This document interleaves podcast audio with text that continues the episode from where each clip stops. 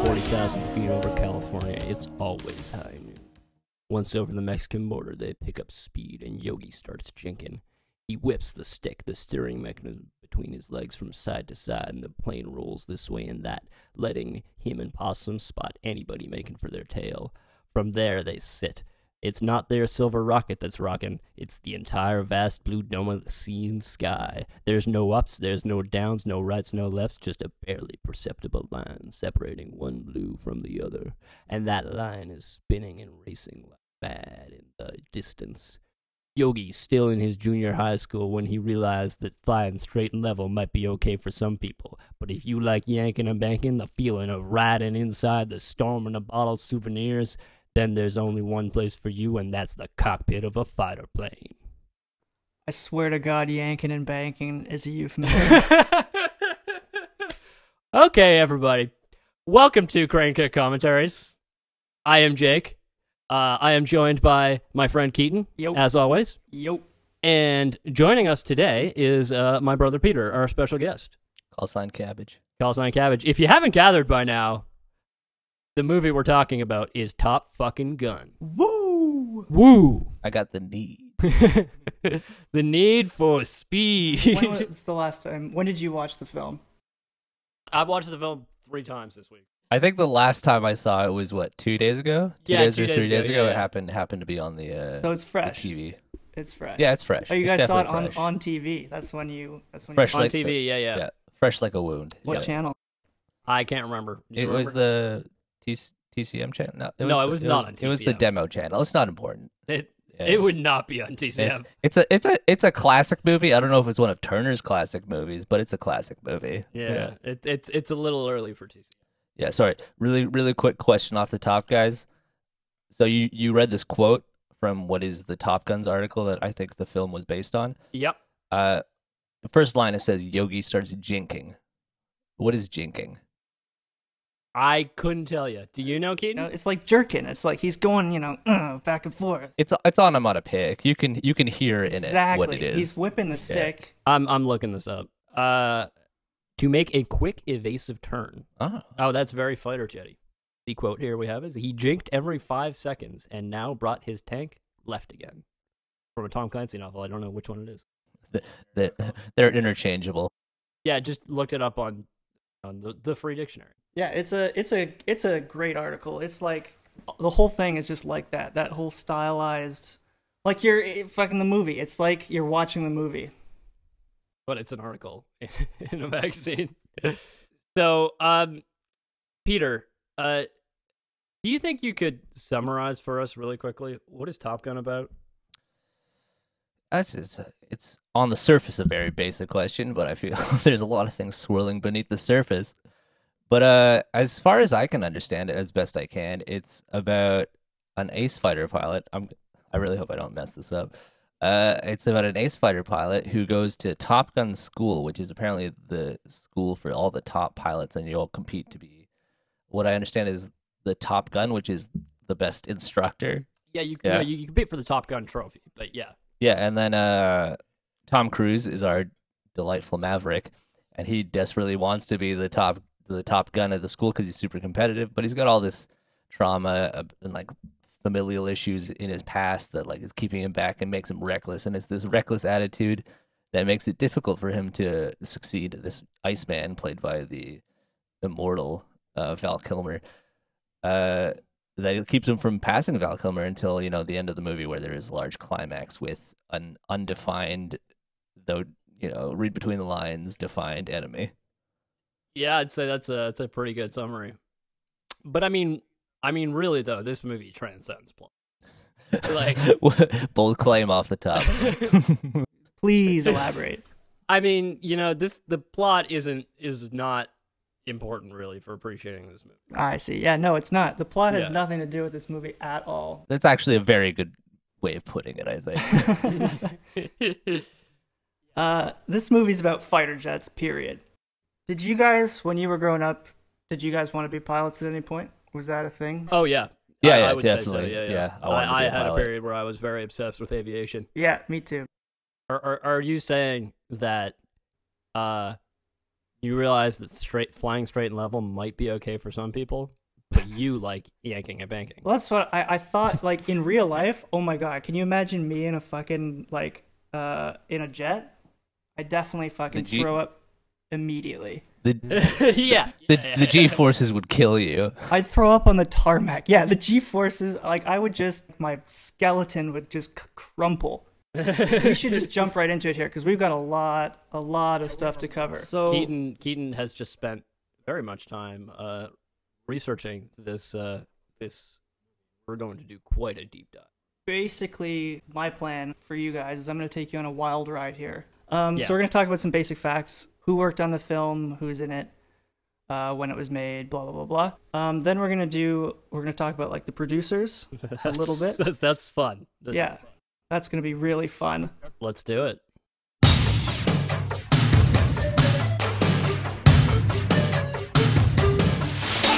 What what what genre would you give the film? What genre would I give it? Oh, definitively action thriller, no question. I mean, it's it's it's officially classified as action adventure. That's fine. Action but- adve- adventure is fine. There's there's elements of the the the journey from place A to place B, even though place A and place B are the same place for most of the movie. Well, I mean, there's yeah, Well, there's places A, B, and C. Place B taking up the majority of the film. yeah, And then yeah, yeah, yeah. It is uh it's directed by Tony Scott, who we'll talk about in depth. So don't worry about that. okay. Produced by uh, the legendary Don Simpson and Jerry Bruckheimer or Bruckheimer. I'm not quite sure how to pronounce that. I think it, I I think it's Bruckheimer. I've heard. Bruckheimer. Uh, I we'll could go be with that. wrong. Well, I'll just say quote unquote written by Jim Cash and Jack Epps Jr. But great name, great name. uh, both excellent names. Jim Cash in particular is an excellent name. Yeah, that's a good one. Um, the credited director of photogra- photography is Jeffrey L. Kimball, but let me tell you something. I've been reading article after article and like excerpt after excerpt about this film for several days. His fucking name didn't come up once. Really? Like maybe I was just looking at the wrong stuff, but anyway, it had a, a budget of $15 million. Does that surprise you? I would I would think it would be more. Yeah, you would expect it to be more.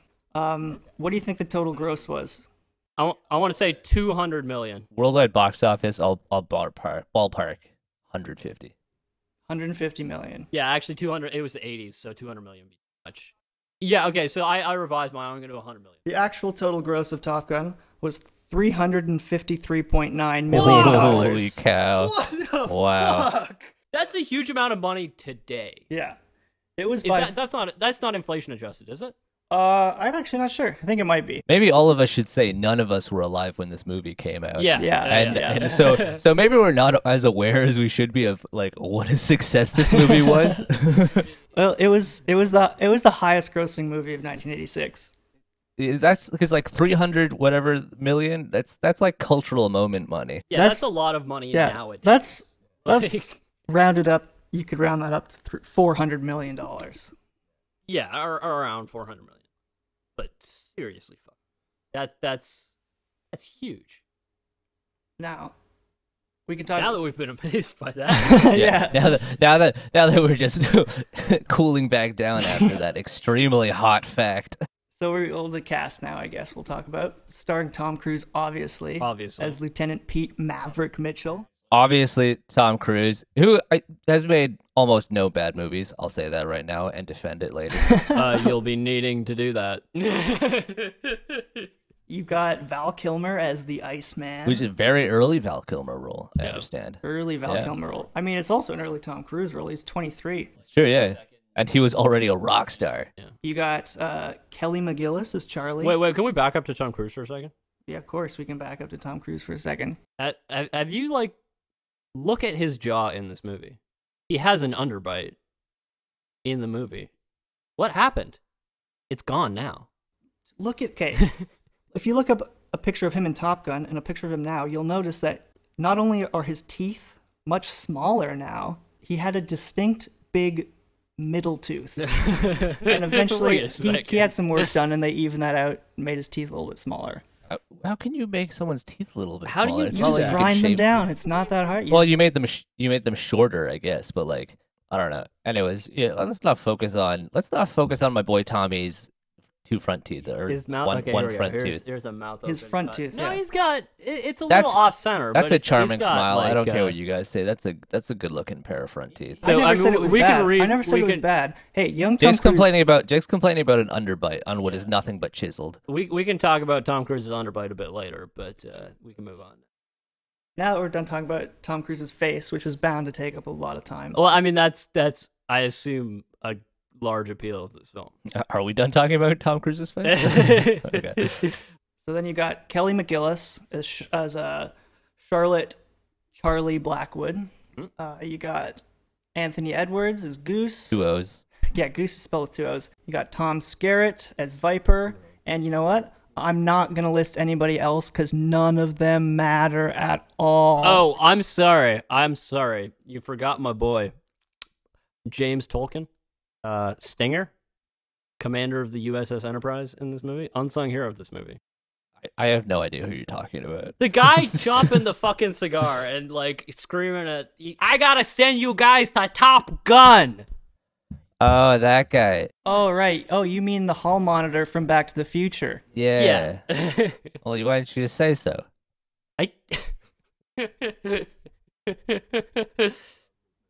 So let's talk about let's talk about some of the players that we're going to hear a lot about when we're talking about the making of this movie, specifically the director, Tony Scott. What do you know about Tony Scott? uh, brother of Ridley. Brother of Ridley. Actually, super. Like, I'm not gonna say underrated because Tony Scott has actually put out some incredible films that have been, I think, rated extremely highly. Top but Gun. Top Gun. But Top Gun uh, has not you know, been rated people, people, extremely people. highly. A lot of the time, people like underrate Tony Scott just because he has this. He he did like he specifically focused on like sort of the art form of this like the great, like tight action movie that sort of is like you know around an hour forty five, you know like usually got some kind of like lone like you know archetypal hero. And it's like you know he did stuff like uh, Man on Fire, Denzel Washington, one of the greatest actors of our generation. All right. Yeah, he's he's incredible. Tony Scott, yeah. Like I get that a lot of his stuff can turn people off just because it can it seems so stylistically aggressive, just like with the cutting and like with the camera stuff he does. And in this movie, he does like Jake was just pointing out to me this that like in the o- very opening sequence, he does sort of a split filter thing that actually comes off really cool, but it's like actually I guess sort of a simple cinematic trick that you get a lot of payoff for. Yeah. Tony Scott, very good director, and you know, you know, rest in peace. It was terrible. Yeah. He was uh, born in 1944. Okay. He was uh, kind of the second wave of a bunch of British filmmakers to uh, come from the same commercial background. Okay. Yeah, his first Hollywood movie that he directed was uh, uh, an amazing looking film. I haven't seen it, but as soon as I found out that it existed, I uh, decided I want to see Is it. it is this the the David Bowie one? Yeah, it's it's a 1983 film called The Hunger. It's starring David Bowie, Catherine Deneuve, and uh, Susan Sarandon, and it's described as an erotic horror film about a love triangle between a doctor who specializes in sleep and aging research and a vampire couple. That sounds excellent. that sounds super good. It sounds amazing. Tony Scott went to art school, right? Yeah, he went to the Royal College of Art just like his brother. Right. Actually, him and his brother acted in each other's student films. Oh, interesting. And he also used to shoot commercials, didn't he? Well, yeah, for uh, almost 10 years, he shot commercials for the, um, what was it called? It's called the Ridley Scott Association. Right, yeah. Because Ridley Ridley Scott also shot commercials. right? yeah, yeah. Yeah. But yeah, no, definitely, and it, it, it shows because like they have this like super, like tight, fast, dynamic way of cutting everything that's like super commercial. Peter's our, our resident Tony Scott fanboy. Oh, you guys, you guys didn't know T- Tony? I love Tony Scott, man. I'm so glad. so after after the obvious box office success of Top Gun, you can imagine Tony Scott was an A-list director. Everybody wanted him. Yeah. Between 1987 and 1998, he worked with Eddie Murphy, Kevin Costner, Bruce Willis, Christian Slater, Quentin Tarantino, Patricia Arquette, Gary Oldman, Sam Jackson, Denzel Washington, Robert De Niro, and Will Smith, and that's just like a few of them Yeah. another interesting point i think towards the end of his life he got really into the idea of remaking the warriors the 1979 Which is a classic Warriors. fantastic idea. That movie gets needs to get I've actually remade. not seen it. I would love to see a modern day retelling of of the Warriors. have you heard about this have you heard what his plan was No, tell me more. His his plan was to do a contemporary retelling using LA gangs. Oh. And he claimed to have interviewed several high-profile gang leaders, and this is what he had to say about that. He said, this is a quote. I've met all the heads of all the different gangs, so I've already educated myself. They all said, Doubts. "Listen, they all said, Listen, dude, if you get this on, we'll sign a treaty and we'll all stand on the Long Beach Bridge. There'll be 150,000 members there. It'll look like the LA Marathon. He has Who to said say- this? This That was Tony Scott. N- Well, who's he quoting? Uh, uh, unsighted, unsighted gang member. Oh, he doesn't know. I don't know. That's That was just a uh, interview with Yeah. him. He just oh, I'm said sure that. Tony Scott said that. That's a shame. To- sounds like Tony Scott could have stopped LA gang war. Yeah, Tony. This a hot take. A hot take. Tony Scott could have stopped gang violence in L.A. Needless to say, that movie never happened. Crying shame. Let's hope someone picks up that baton. well, I understand that he struggled with depression for quite some time. And alcohol abuse. Yeah, it's pretty. Yeah, you know, pretty, pretty dark. You know. it's- yeah, that's a. All right, we'll move on then. We'll move on to some fun shit. We'll talk about Don Simpson and Jerry Bruckheimer. Oh. Well, actually, honestly, this gets dark as well. There's no Well, avoiding. it, it gets dark, but in a in like a cocaine kind of way. Oh, in the fun way. Yeah. Do you know? Have you heard anything about them, Peter? Do you have, are you familiar with either of those names? They ring a I, bell. I I know Bruckheimer by name. He- His his uh, last name shows up at the end of a lot of movies. I don't know Don Simpson at all. Oh, you're gonna know Dom Simpson by the end of this. so basically, uh, Don Simpson and Jerry Bruckheimer were um, Maniacs. well maniacs, particularly Don Simpson, but they were production partners that basically every movie they did together until Don Simpson's death in I believe it was 1996. So every Bruckheimer film is a Simpson film as well.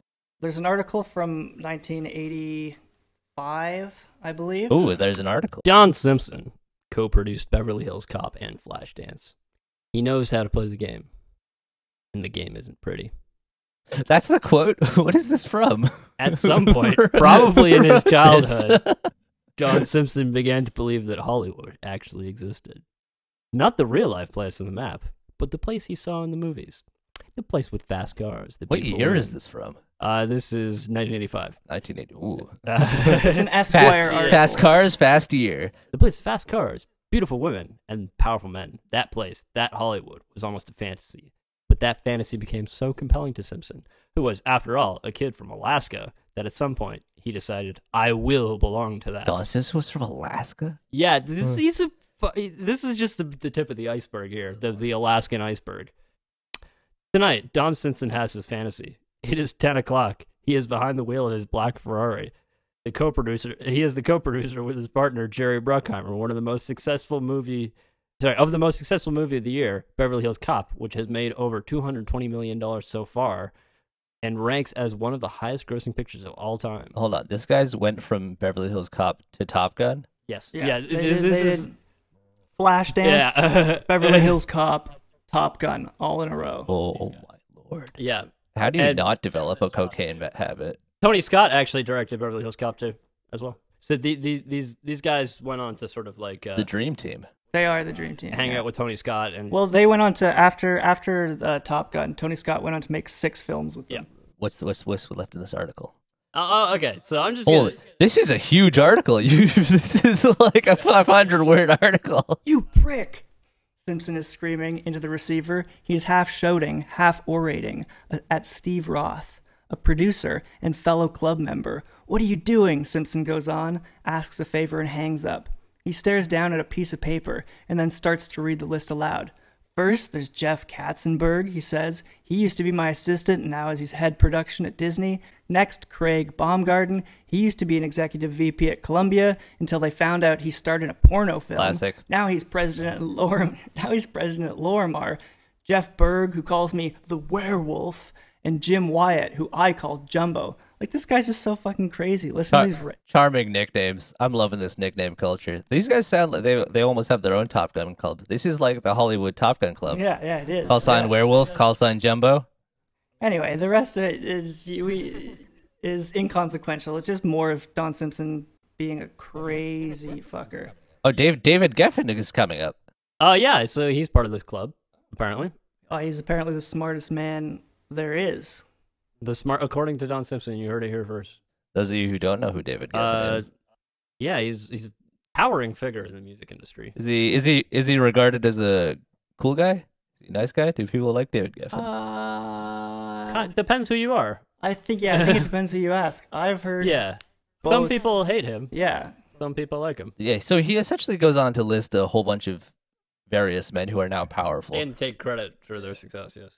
okay, yeah. So this is the kind of guy we're dealing with, Mr. Simpson. we'll talk about more of his exploits uh, during the kind of production stories phase. But Yeah. if we just want to like talk a little bit briefly about his life after Top Gun because it's pretty tragic. He had Oh, a- it's really tragic. He- he had yeah, a- I I don't know if you saw that that that doc I sent you, but like, it it's real rough. Like, uh, there's uh there's this part where they're interviewing like this prostitute that used to like hang out at his like well. The... Anyway, she described some very very strange shit.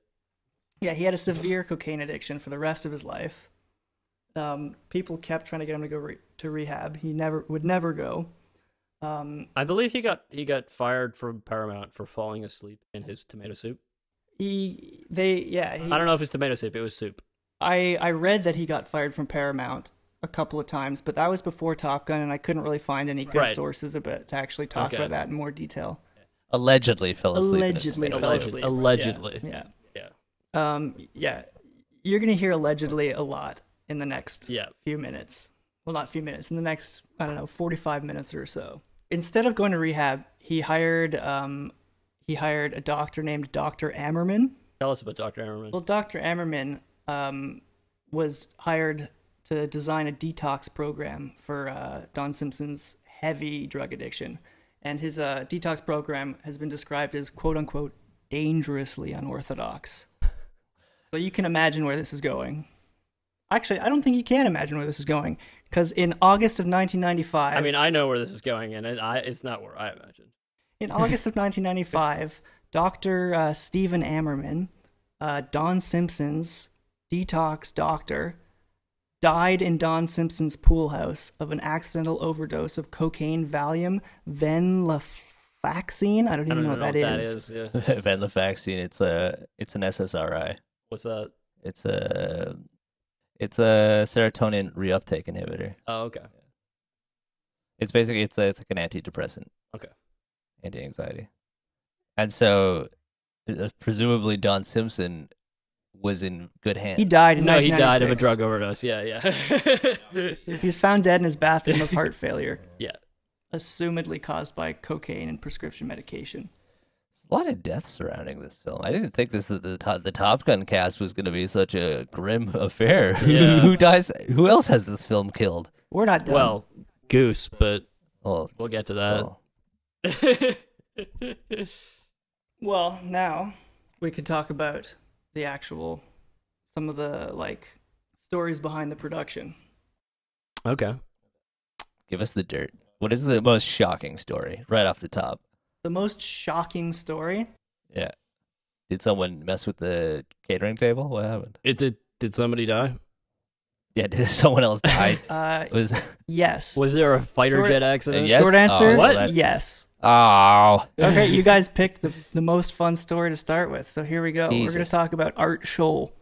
Art Scholl was a famed aerial acrobatic pilot. Ooh, this is gonna end badly. Yeah. He was a three time member of the U.S. aerobatic team.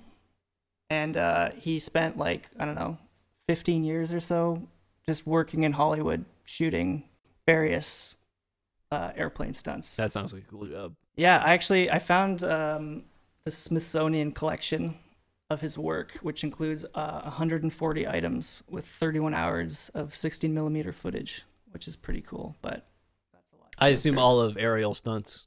Yeah, most like most of it. Yeah, so Art Scholl was hired in 1985 to film uh, plate shots, just some uh, you know background shots and and such like stuff like that for the film. Um, according to his wife, um, on uh, in 1985 September 16th, um, they were having lunch, and he was gonna go. Um, oh, sorry, I've totally fucked this up. Okay, that'll please, happen. Keith, please tell me how this film has killed another person. Well, I Yeah. mean, we, we This is can't the- the necessarily Top Gun pin, pin death cast. Don Simpson on. We can't pin that on Top Gun I would, necessarily. I would like to make the case the Top Gun killed. Uh, the- the- It's it's it's box office blood money did not come without a price. Yeah. Top Gun killed Don Simpson. Allegedly, Although, actually, I, I did hear that uh, prior to the death of uh, Tony Scott, he was meeting with Tom Cruise about doing a sequel to Top Gun. Yeah, two days before he died. That we could. pin which that on. which lest we forget is coming out. that is happening. Anyway, back to the guy who uh, died. Um, so the the weather that day was clear. Sorry. Jesus Christ! All right, tell us more about this guy who died. you guys asked. Hey, you guys asked. yeah, please do. Hey, we're getting it out of the way, and then I'll tell you another Don So, Simpson story. bad, Alright. bad weather off the top. Okay, so dead guy and then cocaine. yeah, Let's go. Okay. Well, we'll- Oh, let me man. just get through this, and then I'll I'll tell you another Don Simpson story. That's Hope he actually lives. it's also kind of dark, but in a in a fun way. Oh my god. Oh man, I thought this was gonna be the Top Gun cast. We were gonna be like taking it to Yeah, the danger dude, zone. this, Just- This is a dangerous place. This is- people This- die in the this danger. yeah, is- zone. well, I- exactly, I, this didn't is think the there was an danger zone, man. actual danger zone. Living on the edge. All right. Yeah. Okay. Yeah. he was bad flying. Uh, weather. he was at uh, Palomar Airport in Carlsbad, California, where he uh, Right. outfitted his plane with some uh, camera equipment. And the camera equipment, it was the camera I believe was mounted inside the plane, so they were doing Okay. like pilot shots outwards. oh, was were these one of those shots where you he'd like take the plane upside down and then we were meant to assume it was Tom Cruise? Basically, yeah, it was stuff like Okay, that. yeah, I mean, he's yeah. not flying a Tomcat. These are like these are not like the point is not to get shots of the plane; it's to get shots of like from the plane's Right. perspective. Oh, okay, right, right, right. Um, specifically, what he was trying to do was called a flat spin. Oh, flat spin. That's how Goose dies. It is how Goose dies. Um, a flat spin is when, for whatever reason, the nose and the tail of the aircraft become level, and the aircraft continues to spin as it plunges down vertically. And apparently, uh, in most aircraft, the flat spin is a no recover situation because you can't like nothing. There's no pilot input. Yeah, yeah, okay, yeah. yeah. Um. Anyway. Um. Wait, he was trying to do that? Well, he'd done them. This he was a professional. Like he's done hundreds of these before. Like Yeah, yeah. maybe thousands. He's taught people how to do this. Um, he's an expert. But it, okay, all right, because it, because it's supposed to be unrecoverable, right? well, in certain aircraft. I mean, I don't. Okay. I, I couldn't quite figure out. Which is why he wasn't using a Tomcat, probably. Yeah, he what was he? because using? as we know from the film, there was no way that Maverick could have. Uh, I wonder. control I don't know if you can recover in a Tomcat. I mean, I assume not because the Navy thought so. Yeah, because this movie had a lot of Navy supervision, as I understand. Oh, I- Yes, it did. Yeah, it We'll get to certainly that. Oh, did. And, it's, and you know what? Come It's on, d- pretty don't dark. bury the lead. What about this Navy? Oh, come on. Just finish the fucking thing about the dead guy, okay? Oh man. Ugh, So we Oh, okay. can hear the next dark thing about Top Gun, the movie, the movie that kills. So uh, he he he performed one of these maneuvers, these flat spins, successfully. But um, the the plane that was spotting him was in the shot, so he was like, "Okay, hang back a couple of a couple of miles, so I can do it again without you in the shot." And they were like, "Okay." Um, so he starts to do the maneuver, and about uh, three thousand feet, he radios uh, the uh, a guy named Kevin Kramer, who's in the plane behind him, he radios him being like, uh, I've got a problem. And uh, they radio him back. He doesn't respond. And then a few moments later, he's now plummeted to 1,500 feet and uh, still falling. And he radioed again saying, I've really got a problem. And that was, that was it. They never found his body or the aircraft. Jeez. What? They don't know where it crashed. No, they did. There was a search, but so it was in the water. they, fa- they found right? debris. Like they found like a bit of debris, debris, and there was like an oil slick.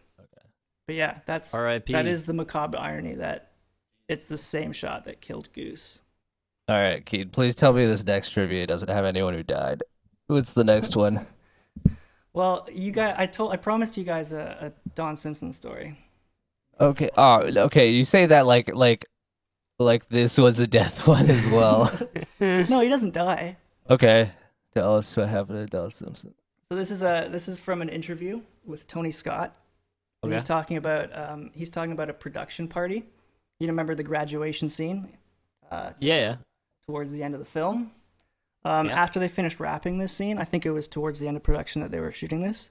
They wrapped the scene, and uh, Tony Scott says they threw a party and got absolutely wasted. And uh, him and Don Simpson started trying to throw people into the pool. Um, and eventually, like some of the pilots that were hanging out, they decided they were going to throw Simpson into the pool.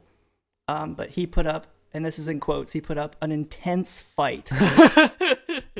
when the pilot Against like Navy pilots. yeah, he put up an intense fight. This like, and keep in mind, he's like what? He's like five foot eight, five foot nine. And Yeah. he's not tall. I, I've seen. and he's I, like- am just gonna pull up a picture of this guy. He's just so like people a- Can see. fat, Yeah, he's pretty cocaine fat looking. addled. Five foot eight is average height. Yeah, it's my height. We're gonna get to that too. It's Tom Yeah. Cruise's height. No, it's it's the world's height. It's the world's height. So, as you can imagine, the pilots got him in the pool. I, I would throw Tom Don Simpson into a pool. Yeah, If you got the chance, of course you would. Well, apparently, after three or four minutes, they noticed that s- three or four minutes they noticed that Don Simpson was still laying at the bottom of the pool, weighed down by cowboy boots and his leather jacket, and they had to jump in to, and- to pull him out. Holy oh cow. jeez. I didn't realize cowboy boots were that heavy. I think he was probably just wasted. That's probably just the excuse. well, thing. yeah, he was clearly also on uh, cocaine and had. Lots of Cocaine drinks. doesn't make you heavier, I think. I don't know. All right, anyways. Let's- So, uh, moving on. Well, you so you just mentioned Tom Cruise is pretty short. yeah, he's a bit below average height. Yeah, five six. Is, if I bel- is that correct? I thought he was he's around five seven, five eight. Five eight's not short. It's average height. Let let, let let's settle this. That's, Jake's Jake's asking the internet for uh, the definitive answer. Five foot eight, Well, five foot eight. Yeah, rounding rounding up. Ac- according oh, yeah. to celebheights.com. Five eight. I think that's a that's that's a legitimate source for. Oh wait, wait, wait.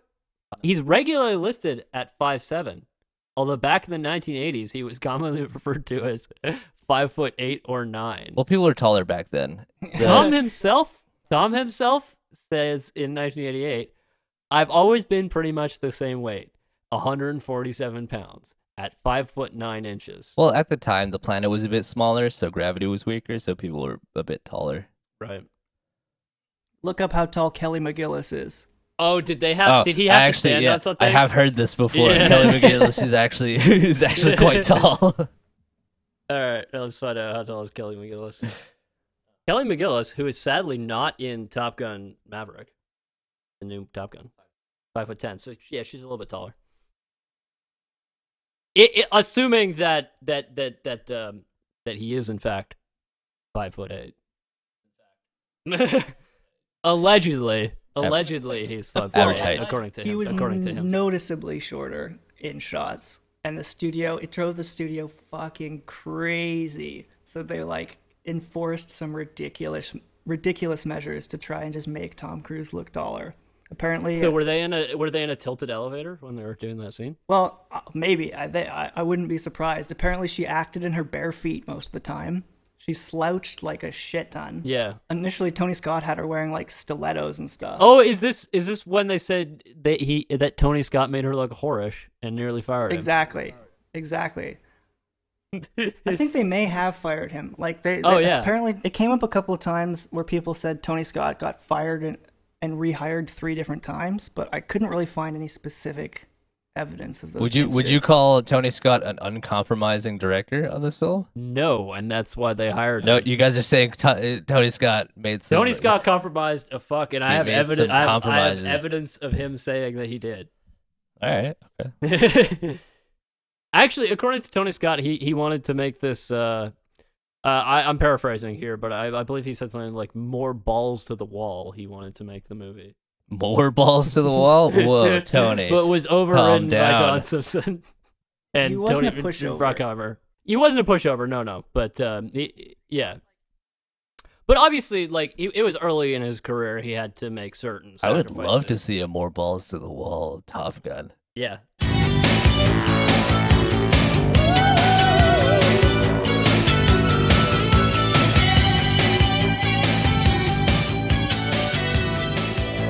Let can we talk about like the government military backing to this movie? Absolutely. I want to Yeah, talk let's about get that there. now. Let's do it. yeah, Let's do this is that, what yeah. I've been wanting to cut to.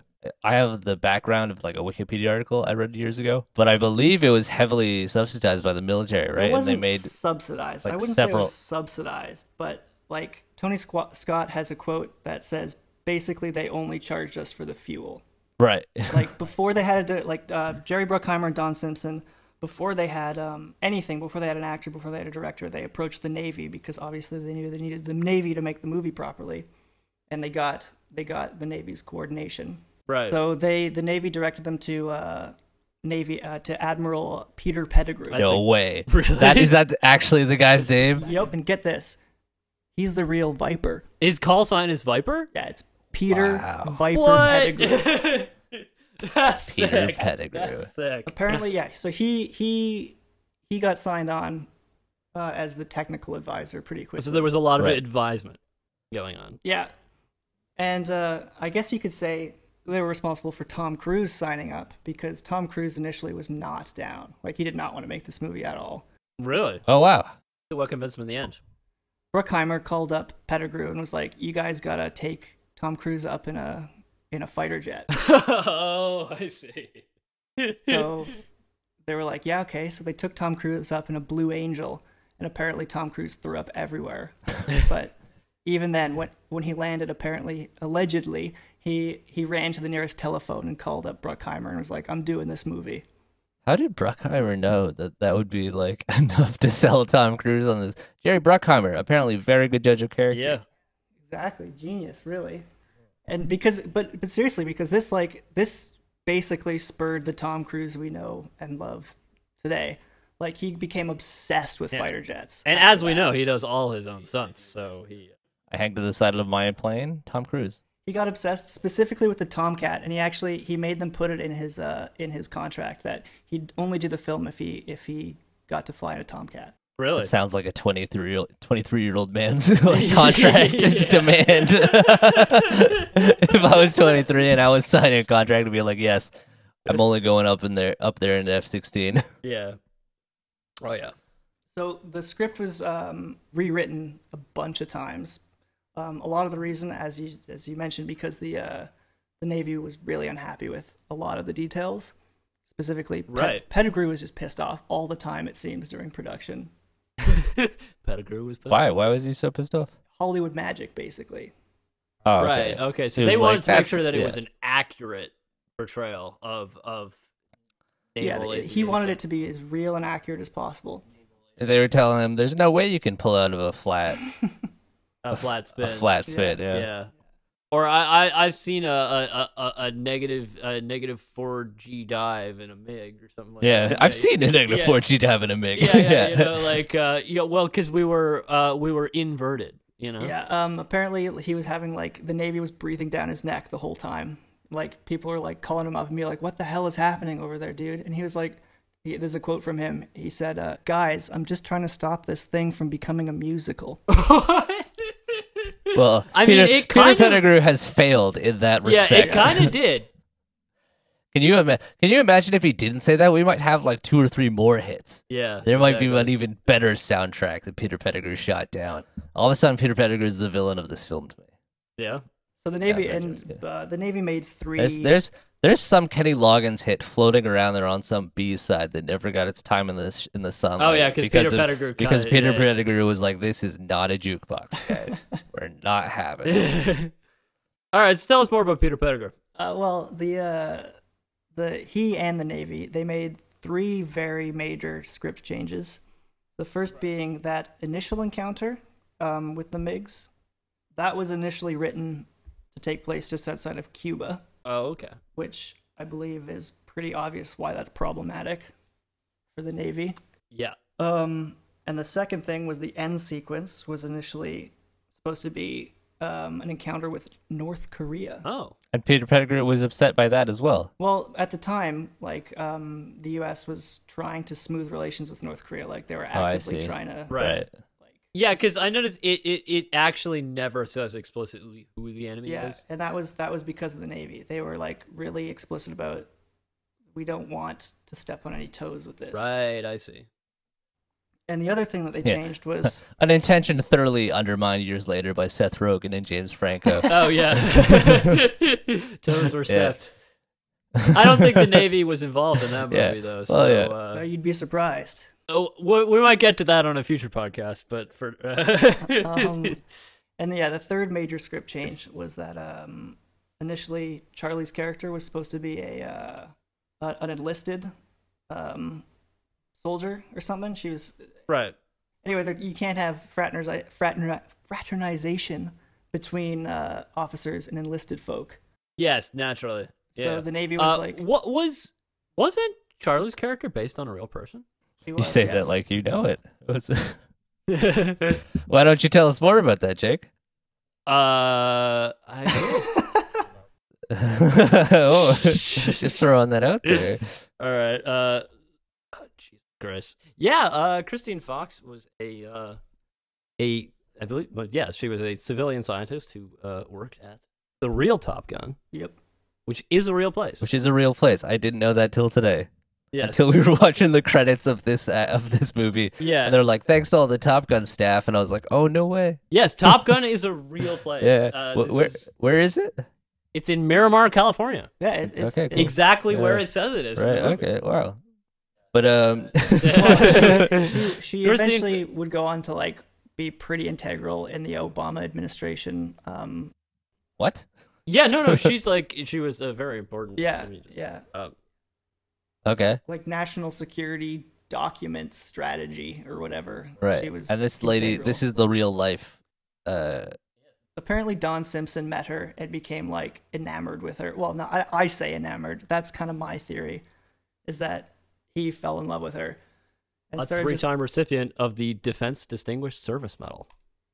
Yes, she was the director of cost assessment and program evaluation in the Office of Defense, one of the most senior civilian positions. cool. She became the highest-ranking woman to ever work in the Pentagon. really. Yeah. Well, fun Christine Fox trivia, guys. It's- it's- not a large, not a large Wikipedia article, but a large footprint in the Pentagon. Yeah. Well, I'm sure most of it's classified. yeah, yeah. That's why. You know, if I tell you, I'd have to kill you. Okay, so, so okay, so the actual Top Gun Institute is in California. Is that that's correct? It is Naval And- Air Base Station Miramar. And so all this stuff is true about the best of the best. the Top Gun trophy is made up. Get, oh, the, so there The is no Top trophy's- Gun The trophy. trophy's made up, but the actual school is real. okay, And allegedly, allegedly, I do not know a lot this of for sure, allegedlys on this podcast. uh, the the top the actual Top Gun will fine its students five dollars for quoting this movie.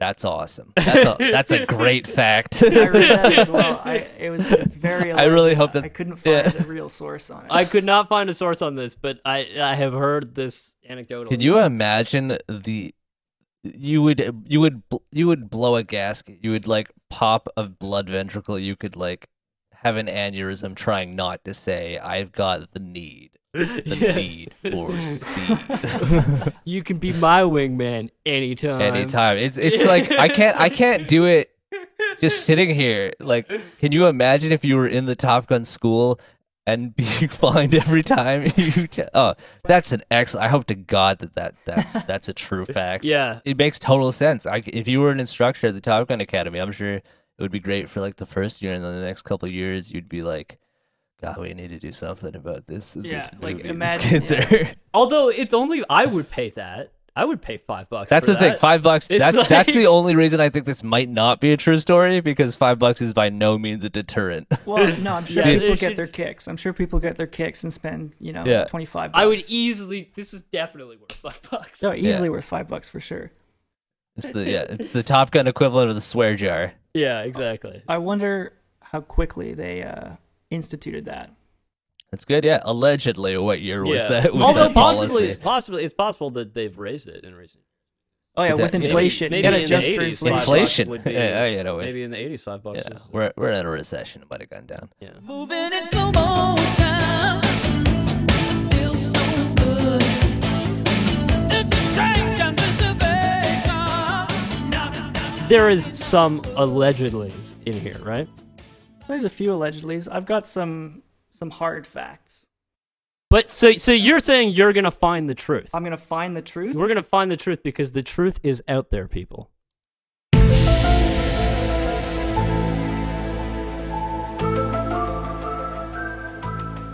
Okay, welcome to the segment. This is called The Truth is Out There. This is where we will find some story about a movie that may or may not be true and get to the bottom of it. In the Wikipedia article for this movie. An incident is mentioned where the aircraft carrier USS Enterprise, which is where they were filming scenes for Top Gun, was was headed in a certain direction. And the aircraft carrier moved in such a way that made the light unfavorable for a shot while filming this movie. And Tony Scott asked them, "Can you turn around? This this light is not good for my shot." And the commanding officer of the USS Enterprise said, to the effect of, "Son, do you know how much money that's going to cost? That's going to cost twenty five thousand dollars to the American taxpayer."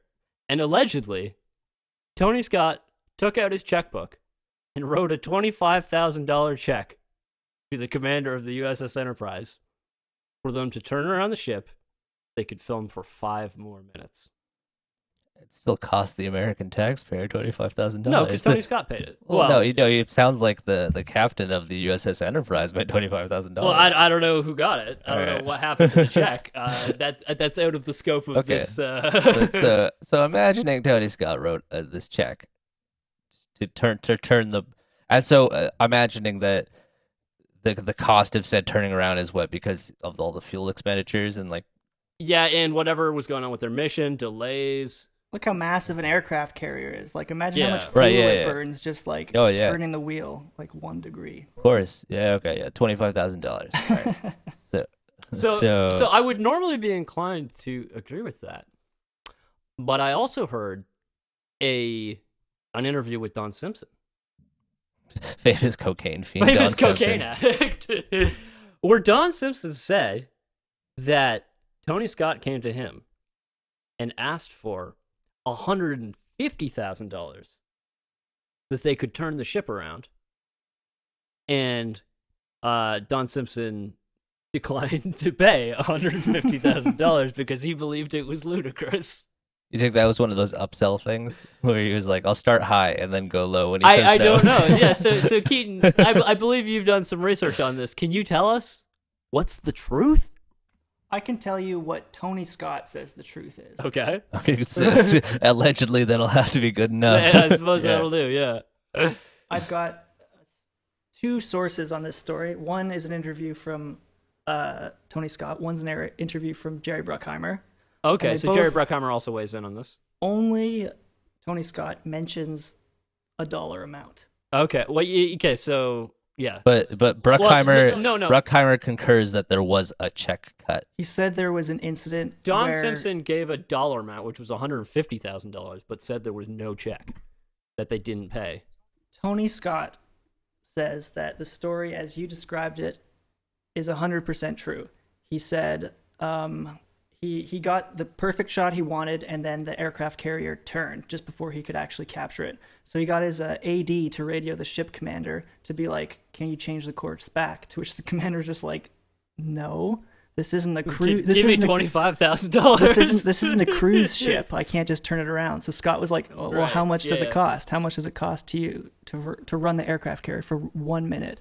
And then he said, "This is a quote." He said, "He gave me a cost, so I went to my cabin and got my checkbook from my bunk, brought it back to the deck of the carrier, signed the twenty-five thousand dollar check, gave it to the captain, and he turned the ship around, and we got the shot." And then in the in the interview, he laughs for a while, and then he says, "Then I bounced the check." That's a true story. What? Wow. So, so then So- they could both be right because no money was actually paid. How was he not fired on the spot for that? I don't know. Maybe he was. Maybe that was one of the, guy's, three times. The guy's a maverick. Who, you know, who Yeah. takes he's a loose cannon. But uh, okay. So first of all, first of all, it it takes twenty five thousand dollars to run an aircraft carrier for a minute. yeah, I don't know. I feel like That- because this wow. this interview was definitely done in retrospect, and I think the Wikipedia twenty five thousand probably comes from this interview. So he's probably Right. in Right. this in the interview he probably just made up a number off the top of his head. It's probably just Okay. a high Right. a high number like that. But in I mean- reality. but I mean, again, I'm just speculating. Maybe it was twenty. This seems like something we should have researched. I did. We research did. it. We couldn't get the You- facts. You didn't. You didn't. Uh, that's not something the American uh, military release, the Navy releases, eh? I mean, if Uh, I I had believe if I had classified. access to the uh, to the invoices of this film, then that would be another. I think we thing. should have filed a Freedom of Information Act. Where's the transparency? request. Yeah, yeah, it's true. so, so, so, who do you believe then? Having Keaton, having had this dive, I don't believe anyone. really? I think they're all kind of full of shit. I think maybe he had a conversation sort of like that. I don't I don't believe there was actually a check though. That's I think he just said You don't, "Okay." you don't believe he, he he pulled out he like basically cut a check I the bet- same day. I bet he was Hey. like, "Oh, I'll cut you a check right now." And the dude was like, "That's not necessary. Just get the studio to pay Right. for it." or So something." but he doesn't mention talking to Don Simpson. No, he he apparently uh, Jerry Bruckheimer got a call about it later though, where um, Oh, okay. Don Simpson So had, they did or um where right because Don Simpson said and like that that that Tony Scott asked him for one hundred and fifty thousand dollars to ship around, and he said no way, it's not worth it. What do you think, Jake? You think this is? Well, I like, mean do you Don think- Simpson was definitely on coke Do when you he think said the, this. the so- truth is out here? Do you think? Well, Uh, stop the presses, but uh, do you, do you think that do you think that Tony Scott cut a check? Yes. So what I think happened was I think that it was originally one hundred fifty thousand dollars. I don't think he did it on the same day. Okay. I I think he wanted. I think originally he wanted to completely stop the aircraft whole thing, like a couple days. Well, so this specific incident happened. Um, it was like uh, they were on a five day, like Right. Okay. Yeah. excursion, I I think I think he maybe maybe an hour or something. and this was like that. this was this is kind of what I don't get about it though, because it was like they were on a five day like shooting trip yeah. aboard the USS Enterprise, and um, this was the first morning. You know, this was like uh, early morning. There was a Oh, so you're sunrise saying they shot. would have known ahead of time Well, where it was going? Well, y- sure, but they missed it. But they also do have, you know, four other days. So it seems like a bit of a rash decision. I mean, maybe they had everything was accounted for, like every minute was yeah, accounted for. I'm not sure. So yeah, what I think happened was I think that originally Tony Scott wanted to do it for like wanted to disrupt the course for like an hour or something, and that would have cost one hundred fifty thousand dollars. And so he phoned Don Simpson, and Don Simpson was like, "Fuck you! That's one hundred fifty thousand dollars, not worth it." And um, and then he was like, "Okay, what what if it was only five minutes? Five thousand dollars." Phoned Don Simpson. I think that's what happened. These are really hot takes, guys. Here, I think we're onto something. I think we're onto something. with this. Very precise interpretation of, the, of the Uh, facts. that's here- a, here- that's, Um, then- a, that's a then very both precise stories can be theory true. based on nothing. What do Both you stories can be true. What do you think, Peter? I- Check, I'll- check, no I'm, check. I'm liable. I'm liable to say Tony Scott's a died-in-the-wool truth teller. I'm going to say that that guy, that guy You think definitely, Tony Scott went that down guy to his cabinet, definitely pulled cut out that his check. checkbook, and cut- definitely knew it was going to bounce. I was Yeah. like, turn this aircraft carrier around. I think that's the kind of guy we're dealing with. yeah. Yeah, All right. T- Tony Scott, certified baller, Certified baller. certified You baller. heard it here first. So, so Peter, you were asking earlier what kind of planes. So the um, the Navy loaned the production. I I couldn't find an exact number, unfortunately, but several F-14 Tomcats. Several. How do you not have an exact number? I couldn't find an exact number, okay. and instead, like they didn't have any Migs, so they used uh, F-5s and they painted them. And, So, like- are you telling me there's no MiGs in in Top Gun? No, and That- You- a MiG does not make an actual appearance in the There's- film Top there's Gun. no Mig in, in the Top Gun. No, oh, this is the hottest bit of trivia yet. Where would they get a fucking MiG? this is the middle of the Cold War. I don't know. You get one. Also, like, do you think the average person even knows what a fucking MiG looks like? No one was gonna call them on it. All right, fair. yeah. So they used painted F-5s instead of Migs. Right. Yeah. yeah, Yeah. and it was uh it was Peter Pettigrew and other real Top Gun pilots were flying the uh, flying the MiGs. oh, Peter Pettigrew was flying in the movie. So, what was the plane that stood in for the Admiral MiG? Peter Pettigrew. It was an F five. It was an F five. Yeah, in the in the in the movie uh they s- they that practice or for for the top gun exercises that they would be using mig analogs i they mentioned a plane i can't remember what it was but i think it was the f5 that's probably what it was. Yeah, Peter Pettigrew probably made them put that in there. right okay yeah yeah, yeah Um, Can't and believe this guy's name is Peter. Yeah. Pettigrew. I know, I Like, know. should- I, Honestly. should- I, I feel like you guys are messing with me. No, his name's This is Peter gonna- Pettigrew. Yeah, yeah. these planes cost like up to ten thousand dollars an hour to like run with, to, you know, to film. Like every hour they were filming with uh, any one of these planes, they were paying like ten thousand dollars per plane for fuel. Right. The and so- production was. and so all these costs are not in the original film cost because the Navy just ate that bullet. Well, no, the Navy said they paid for fuel, but sorry, sorry, Tony Scott said the Navy. what it seems paid- like is basically the Navy didn't charge them for anything besides fuel. So it seems like Right. basically other than like overhead and turning the ship around. fuel. Yeah, it sounds like that didn't cost Tony Scott anything. Yeah. Oh yeah, because it bounced. Yeah, He got off allegedly, scot-free. allegedly. God, Whoa.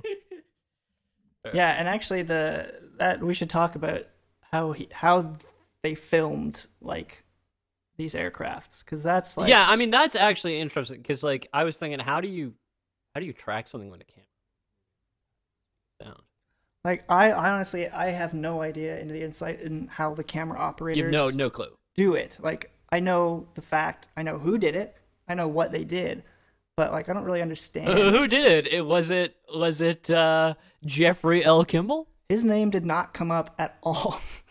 in fact, Uh, the the director of photography, by the way. yeah, yeah. This guy, however, a guy named David Noel came up a lot. Okay. and he was um he was an aerial director of photography. He worked on uh he worked on um Apocalypse Now, Mhm. and he worked on uh, the Search for Spock.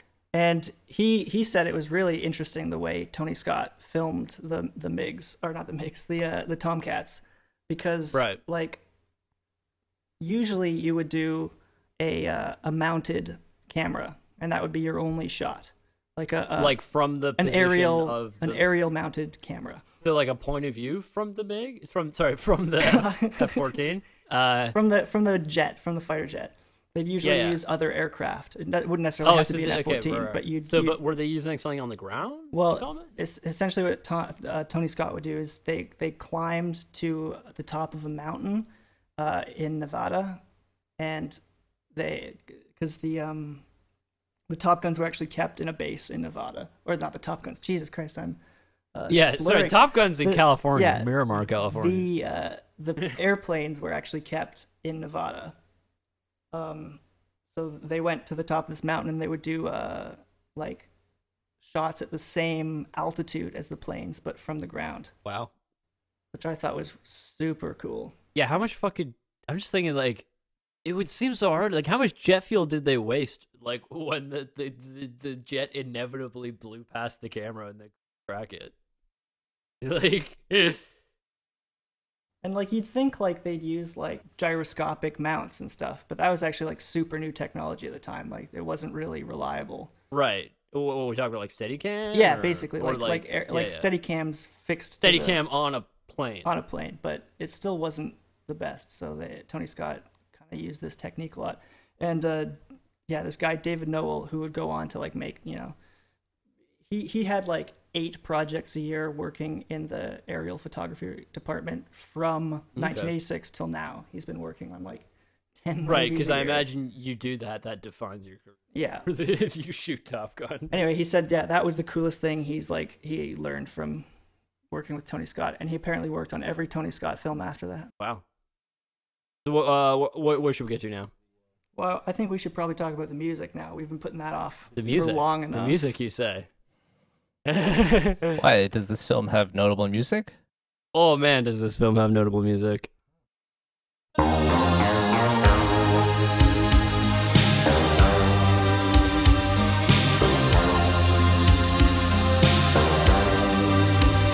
Watching every motion in my foolish lover's gaze.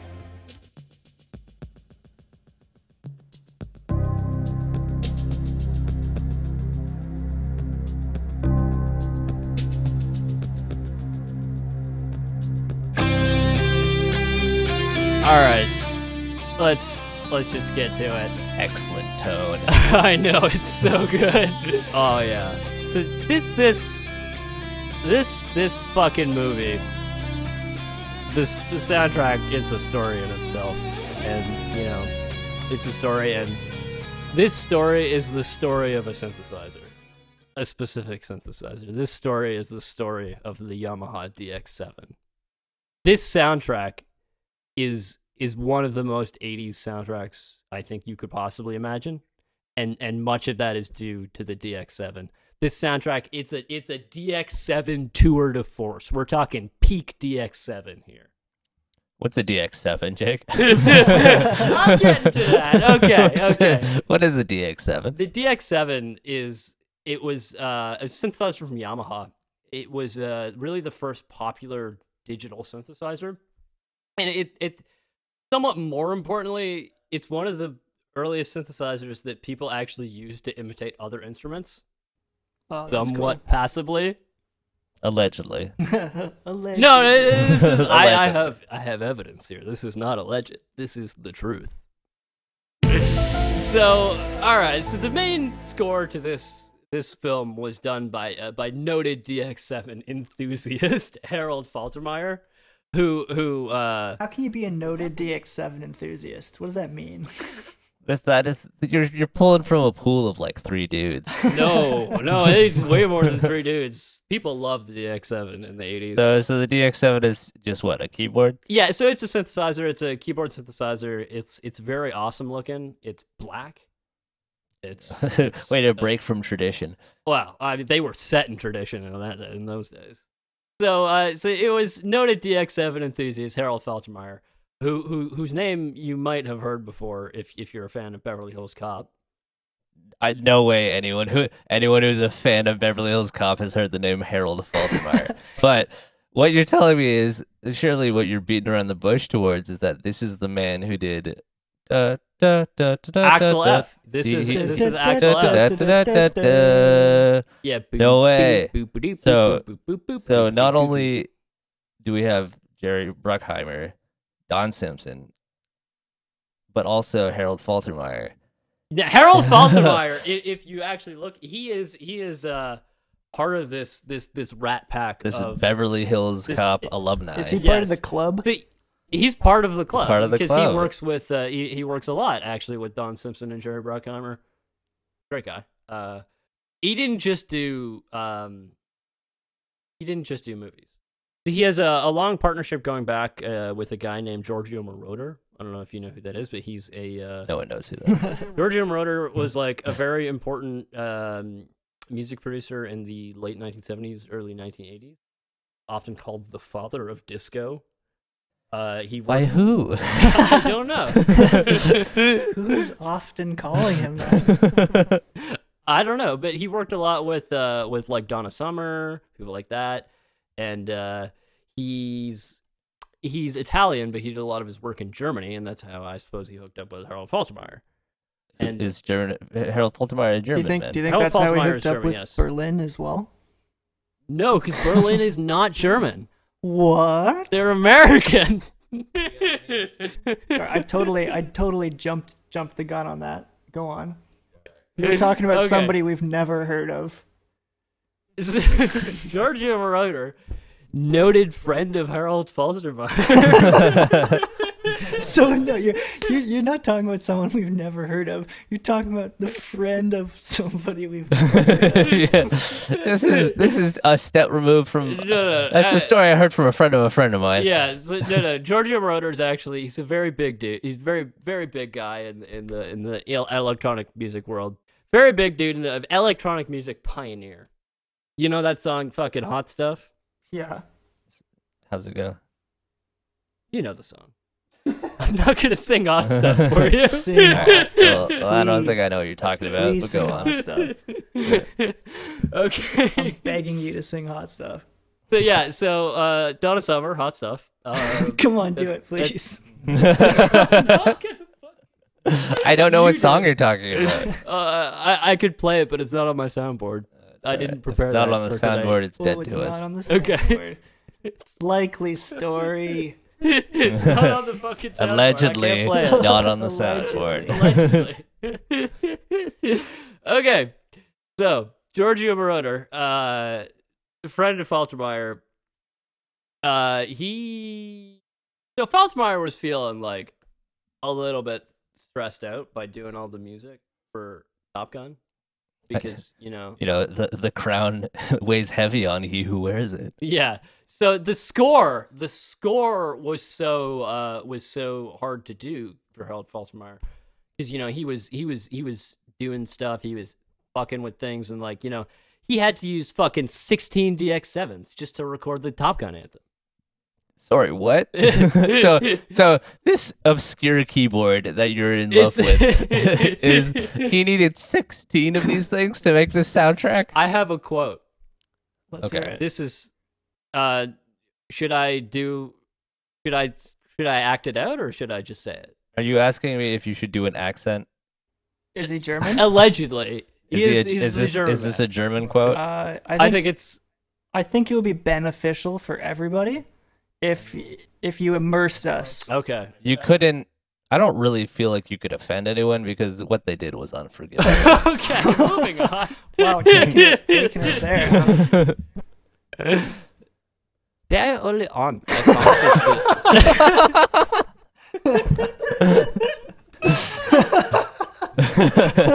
Okay. Shall I continue? Sorry, go on. I'll tone it down. I'll tone No, it no, down. don't. Please don't. well, if only someone had told them that. Very early on, I found that the, the only beauty of a DX7 is when you have two DX7s. When the TX816 came out, it had eight DX7s in it, and this was a heavenly insight. Because you could you could slightly change the parameters on each voice. You could daisy change them. I had two of those. The low bell sounds in Top Gun, for example. This is 16 DX7s that's an actual stock sound. It's the tubular bell. It's just slightly detuned. We had this extremely fat low C. That's how the Top Gun anthem starts.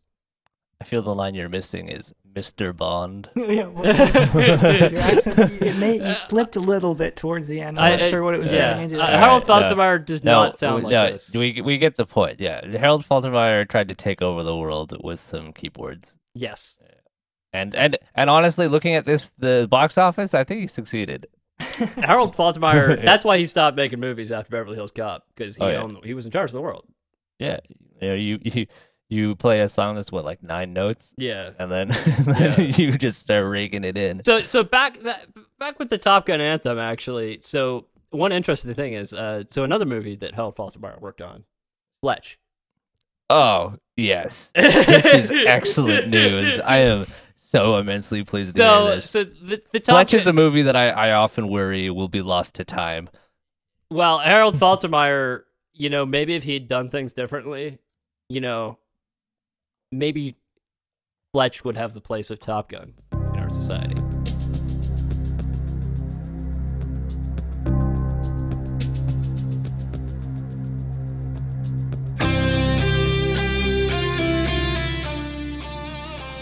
So this took 16 keyboards. Just for the bells. Jesus. According, Oh. uh, allegedly. This tone, I cannot get over it. So this this n- this this sequence do do do do do. This was originally before it was in in Top Gun. Harold Faltermeyer has comp- had composed that as a dream sequence in the movie Fletch. Really? Oh, this is oh, this is one of the best facts. yet. oh, this is one of the funnest facts we've had so far. So, so Top Gun opens with a Fletch dream sequence. Yes. Oh, this is excellent. because it was supposed to be heroic and and because in this dream sequence fletch he was like playing basketball or something i don't know uh, but it, this was the theme for that That's incredible. and um For those of you that don't know, Fletch is a film, a film starring Chevy Chase as a private investigator.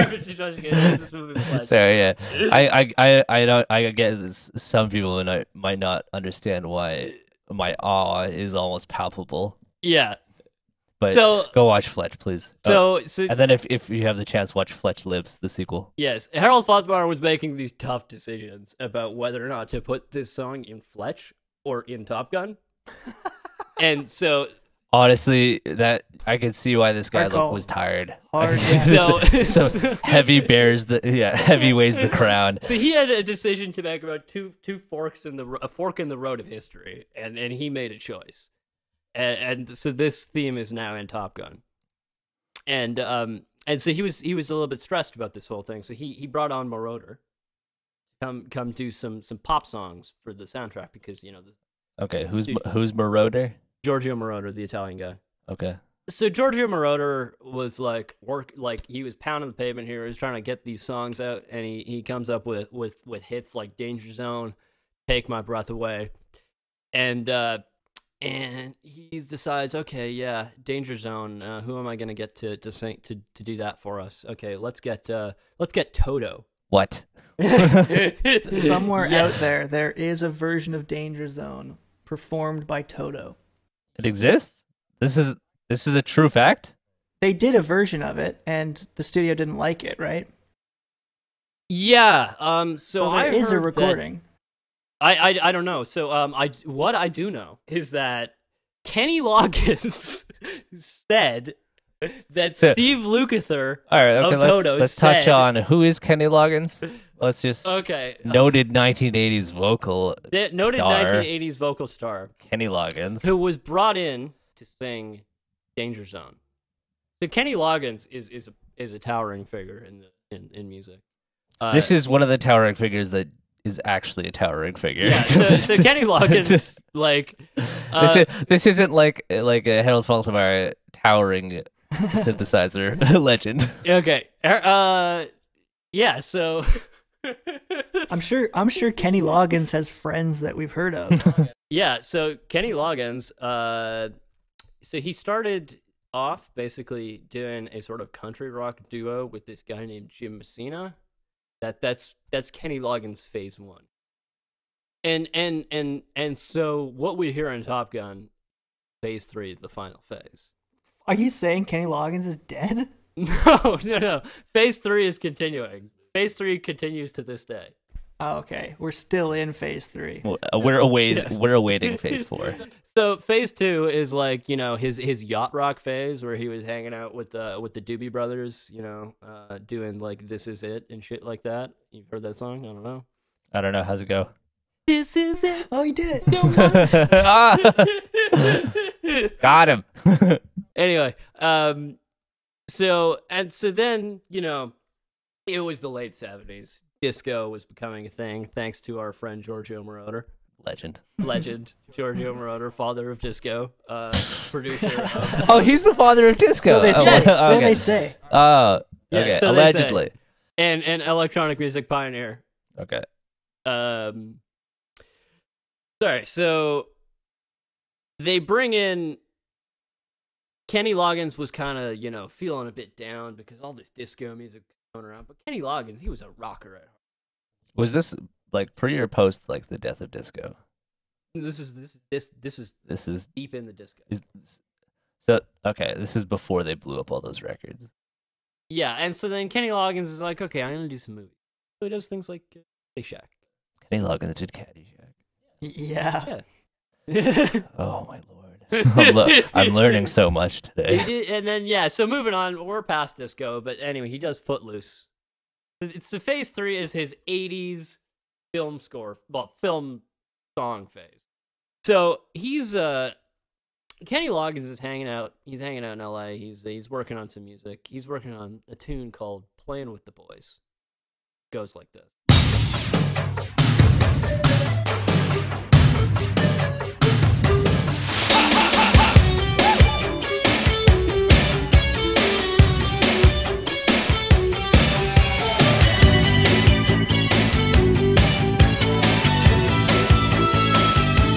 Say it was the right time to walk away.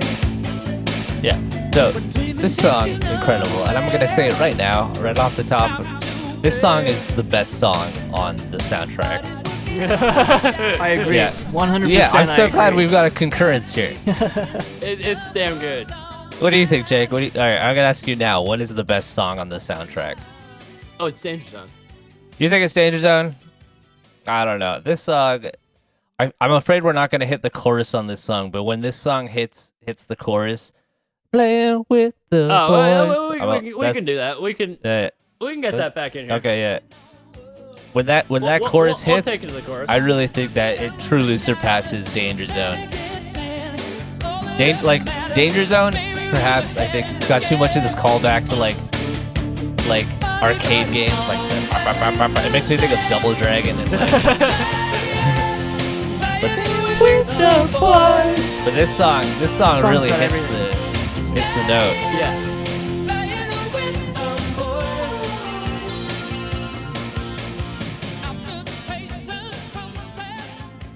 So, so Kenny Loggins was Kenny Loggins was he was working hard on on playing with the boys. He and and uh, you know, meanwhile, on the other in the other part of town, or I think maybe even over, Giorgio Moroder was was fucking you know racking his head trying to find somebody to do Danger Zone because you know Toto wouldn't do it. Toto wouldn't do it. REO Speedwagon wouldn't do it. Who could do it? Sorry, wait. REO Speedwagon was also conscripted. they were oh my They really god. asked REO Speedwagon, but they didn't want to Yeah, do yeah. it because they wanted to do their own song. Yeah. Also, Brian Adams was asked to do a song, Canadian legend Brian Adams. Yeah, Canadian treasure. but he Brian Adams. declined. He declined because he did not like the way that the movie glorified war. That's my guy. So basically, uh, Marauder is working on the song uh, "Danger Zone." He doesn't have any lyrics, so he gets this guy, his friend Tom Whitlock, to write lyrics. Tom Whitlock's a really interesting guy. You've probably never heard of him, and for good reason, uh, because you know he was one of those kind of guys who like just uh, flew under the radar. Uh, he's uh, wanted to just make it in the mu- music industry, so he moved to L.A and he started hanging around with a bunch of people and uh, he, he was like helping Giorgio Moroder set up his home studio or whatever and Giorgio Moroder was complaining about uh, about the something going wrong with his Ferrari and uh, and Tom Whitlock was like okay uh, yeah I'll I'll I, I think you need to use this different kind of oil Tom Whitlock comes and fixes his car and then you know you, they come they become friends and Tom Whitlock's like going around buying people's groceries for people and so eventually he just like What? hangs out with enough people that he becomes like part of the uh part of the Hollywood uh gore writing group. And so he writes the lyrics So he just went and like bought people groceries and then got a job and writing and, and lyrics? fixed Giorgio Moroder's car and then like You too can become a Hollywood Oh, star. yeah. But- LA, find someone with a broken down car, fix it, boom, you got a job. a, a Ferrari, a oh broken yeah, down yeah. Ferrari. Well, obviously, yeah, yeah, yeah. So, I mean, I don't know why Giorgio Moroder didn't take it to like I don't know his his licensed like Ferrari mechanic because I'm sure he could afford it. Like, Also, I feel like you don't really want someone you don't know that well, like screwing around with Yeah. your Ferrari. yeah, I don't know. well, I don't want anyone I don't know that will buy my groceries. or writing the lyrics to Danger Zone. Right in the lyrics to such cultural touchstones as Danger Zone. yeah, exactly. All right, so yeah, so Tom Whitlock's write these lyrics, and they're like, "Who's gonna sing it? Who's gonna sing it? Kenny fucking Loggins is gonna sing it, okay?" So Kenny comes in. Basically, uh, the way Whitlock describes it is like, you know, um, he uh, he heard about it. Uh, they went over and they went over to Kenny's place, and uh, Kenny maybe moved around some stuff, but otherwise uh, didn't change too much. And then uh, basically, next day later, Kenny comes in, nails it. Because he's a professional. He's a fucking pro. That's right. And so there we have it. That's Danger Zone.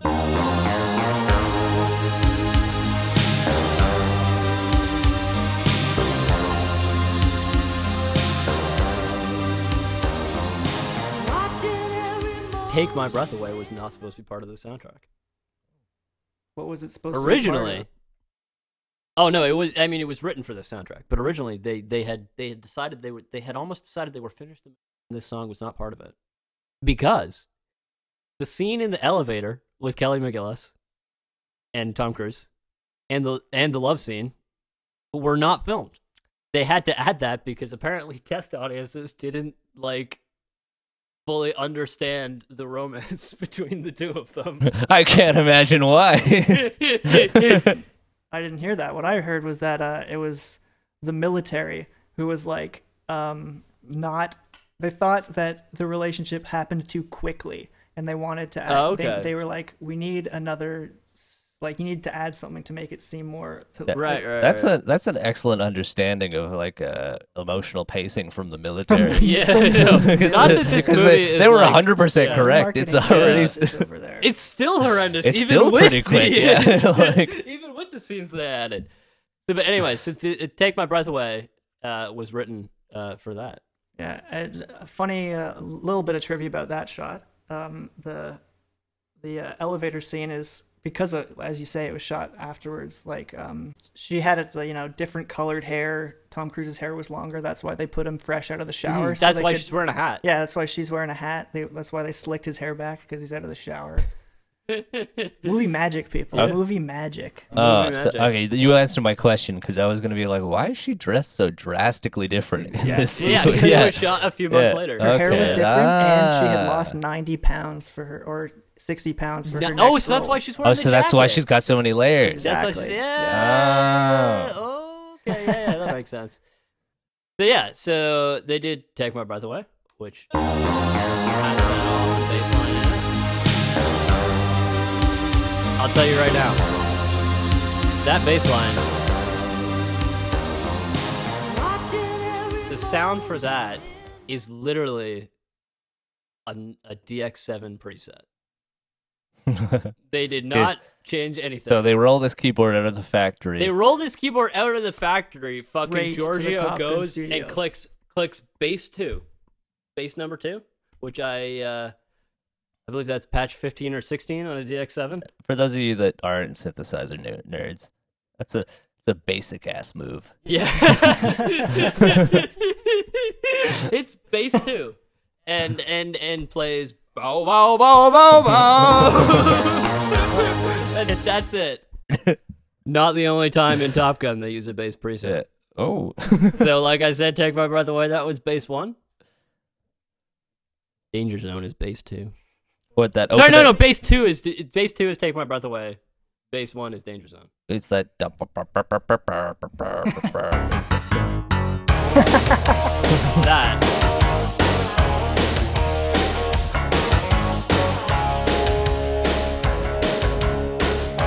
That sounds like a preset. That's Yeah, not that's surprising. Like, that, that's that's that's such a that's such a like Yeah. classic sounding like. yeah, it sounds like a lot of 80s guys in thing. It's the like- '80s were not bothering to arrange their own Yeah. notes. And you know, it it does not sound like a bass. right. from what I understand, that was a bit of the, a bit of a theme in the '80s is Yeah. synth, Yeah, fa- yeah. new factory synth presets appearing in popular music a lot. Yeah, yeah. So yeah, lots of DX7, peak DX7, tour de force.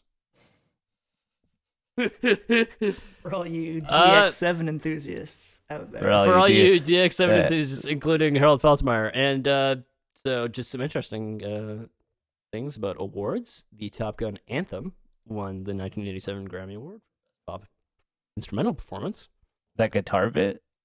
Yeah, that's the Oh, guitar. bit. okay, yeah, yeah, you think it deserves it? Not the only, uh, not the only award. Take My Breath Away won the Academy Award for Best Original Song and the Golden Globe Award for Best Original Song. Same category. Um, I don't know who won the award. I don't know if it was Giorgio Moroder or Berlin, who is Berlin. We have barely talked about because they're not really that important. didn't they? They're sort of just a well, they're a Giorgio Moroder vehicle essentially. He was in Berlin. No, no, he just he brought in Berlin to just basically sing the song. Okay.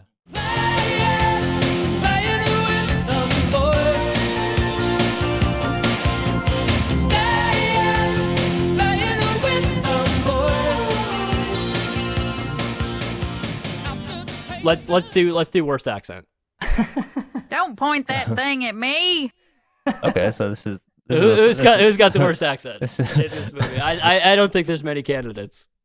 Oh, okay, worst accent in this movie, which I can't believe we haven't even talked about this. Meg Ryan is in this movie Yes. as as Goose's wife, and she has this horrendous, like uh, there's literally no reason for her to be doing an accent. I don't know, maybe to like place her geographically. I and don't you know, know they had to give that Great Balls of Fire a bit of a you know grounding Yeah. Right. Because Goose pounding away on the. So, are you trying? Are you being critical of Meg Ryan's performance in this movie? Uh, her accent mostly, but yeah.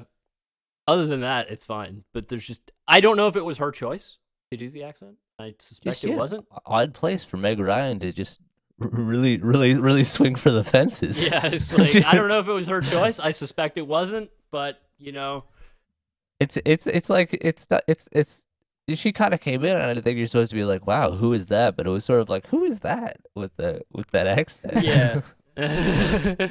Well, let me tell you, the Navy loved it. really? Oh, it Well, becomes clear. Peter Okay. Pettigrew Okay. specifically was super Ah, impressed Peter Pettigrew with Meg rears Ryan's his head performance. again. Yeah, he was super impressed impressed with Meg Ryan's. Did he want performance. the accent? What? Is Peter Pettigrew from Texas? No, or not that I know of. He didn't have a Texas uh, Texan accent. Okay. So, but he liked Meg Ryan's performance. He specifically. yeah, he said he was very impressed by it. Specifically, the scene uh, where after Goose dies, where she had to like cry Where- on where- command. okay. And they did like 22 takes of it or something, and he was like just baffled that she could just keep doing it. Wait, wait, wait, wait, wait. Was Peter Pettigrew on the set at all times? yeah, this is. Let me tell you, the Navy really like they had a stranglehold on this film. Peter Pettigrew was around for everything. So like you got fucking Tony Scott sitting in his director's chair. Was, was Bruckheimer there as well? I don't know. Uh, You would assume and then so. fucking Peter Pettigrew just like fucking looking over his shoulder, being like, "Is this how, how does this how does this affect the Navy?" We can talk about the Navy some more if you want. This feels like a trick. I feel like you're about to say that. It's gonna get dark. Someone in the Navy died during the. Well, I was All right, thinking. but what is it? I was thinking more like we've talked mostly. I think we've covered basically all of the like major events during the filming. So I was thinking we should start talking just about post production and uh, like the screening and opening and the you know the effect it had on the Navy. Like the Oh yeah. the thing you have to Yeah, understand you wanna about like that. the, the, the navy in this movie is they they didn't they weren't helping like a movie studio make a movie they were creating like actively a um enlistment like propaganda film that was their goal from the start and they I think it did succeeded pretty well. they didn't it? succeeded like I was reading a, uh, I found a book that's called Operation Hollywood, and it's like Yeah. it's the whole thing is about like uh, the military's involvement with Hollywood and like how they balance that.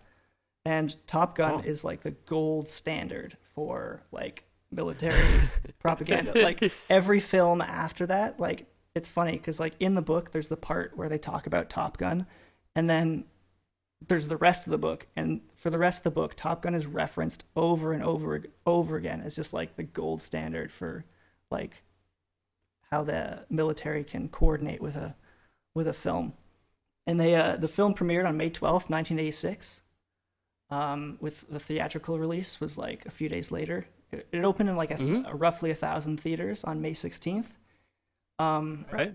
and the navy set up recruiting stations like at the Really? yeah at like sh- I had heard this. Yeah. Yeah. yeah, and recruiting shot up, right? This movie was intensely successful Yeah, in terms the- of like propagate, like in terms of getting people to join the the the Navy. yeah according to operation hollywood the navy saw a 500% increase after the release of the film Five Holy hundred percent yeah yeah over what period? Like it doesn't say here but um, okay, yeah, yeah, yeah.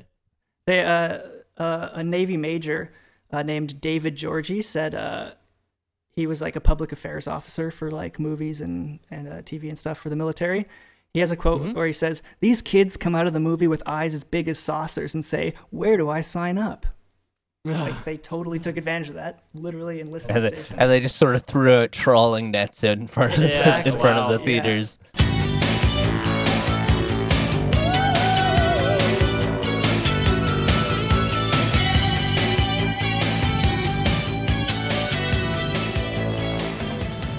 Iceman killed Goose, right? Whoa, uh, yeah, that is that is the hottest take we have had yet. Defend yourself. Okay. Okay. So, so in the Navy hearing, they they talk they talk about this one. Uh, they said there is no way that uh, Maverick, although they call him uh, They call him Pete in the hearing, which I didn't know up- until my third watching of this that he Yeah, actually had a Tom name. Cruise's character's name is Peter. Yeah, yeah, Yeah, that- it's that's Lieutenant his name. Peter Mitchell. it's written on his airplane. Lieutenant Peter Mitchell. It's it's written on yeah, but like I it, they only ever call him fucking Maverick. But anyway, um, so they say there is no way he could have anticipated the the the uh, jet wash or uh recovered from the stall from the the spin the flat spin. Uh, so whose jet wash are they caught in? That's right, Iceman's. Saying Iceman's jet wash killed Goose. It did. No, the Navy said so. It came from Iceman's aircraft. But was it not Goose's fault he was in said jet wash? No, Yeah, because they wouldn't have said there been was no Maverick's way they fault. could. They said there. were- They said the Navy said there was no way they could have anticipated it or recovered from it. Well, now I feel like I need to go back and rewatch this. I just scene I was because- just watching the scene. I do agree it does. And and so so so so Iceman pulls off and he's like, "Oh shit!" And then he, I don't know, I don't. I Yeah, don't no, know what it he is. says. I It's- don't- I it's don't think he says directly- shit, but the action of Iceman pulling away is directly ax- leads to them going into the the flat spin. Oh man, did Iceman kill Iceman Kill kills Goose. Goose. I wouldn't say Oh. and man. faces no consequences for it, and even wins the Top Gun trophy. I don't think he I, I wouldn't say he killed him. I say he's He ki- he's he culpable fucking though. killed him. He's culpable. He shouldn't have won the trophy. No, he should have been kicked out of Top Gun. That was that Yeah. that was a dangerous move. He I'm keeps surpri- talking the whole yeah. movie about how you Yeah, know, so so Oh, Maverick's really, dangerous. He's talking about Maverick being dangerous, but Iceman is the dangerous one. Ice Maverick. yeah, there's doesn't that kill whole anyone. like tense confrontation in the locker room where he Yeah. goes like, "I'm sorry, Goose died," and like Tom Cruise is all s- sort of like upset looking, but like I think Tom Cruise, I think because he's a great actor, is internalizing that he. I think Tom Cruise also knows that Goose killed that No, Goose, Iceman that killed Iceman Goose. and killed Goose.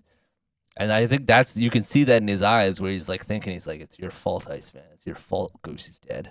But, you know, not to read too much into it, but Yeah, so I don't know necessarily that you know that that that, that Iceman should be court martialed, but he should definitely not have won. The But someone trophy. should have said, like, hey, like there was no way of recovering from Iceman's jet wash. Yeah, you know, it's like Yeah. so. There's no way you could have anticipated this Yeah. or recovered from the uh, repercussions of this. So would that not imply that the person whose jet wash it is is their fault? Maybe not in a chargeable way, but you're right. Iceman does spend the whole movie being like, man, You're dangerous. you're dangerous, man. You're making cho- choices that are putting your fellow pilots at risk. But really, it was Iceman's pulling away abruptly Ah. that caused Goose to die. leading up to him pulling away, it was just because he was being like super arrogant, thinking he could get a Yeah, shot. yeah. And if he just pulled away like Yeah. a few seconds earlier, Yeah. like Maverick would have got the shot and Goose wouldn't Exactly. died. Exactly. It was just Oh, Iceman's man. arrogance that killed Goose. So, so if if we have come to any truth through this this alleged podcast, Iceman killed Goose. Iceman killed Goose, Iceman yeah, killed Goose.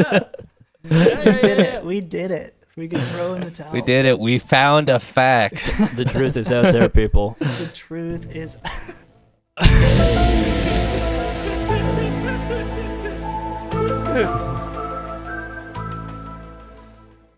oh, oh, jeez. I finally feel like we've we've Yeah, I think we've found some kind of closure. Yeah, we got some kind of We closure for finally the got death there. of Goose.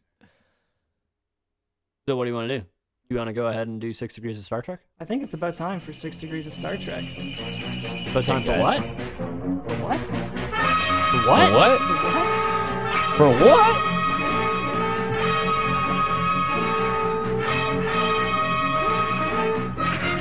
Here you go, folks.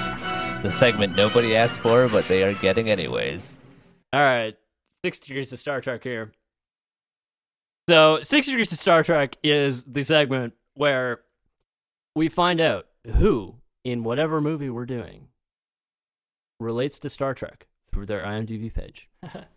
I incidentally Well, I have- found that one earlier on.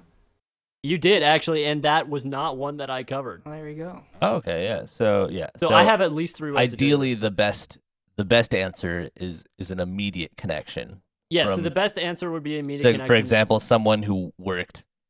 directly on. a- so this could be any anything in the Star Trek universe. Yeah. Anything could be a movie, could be a TV show.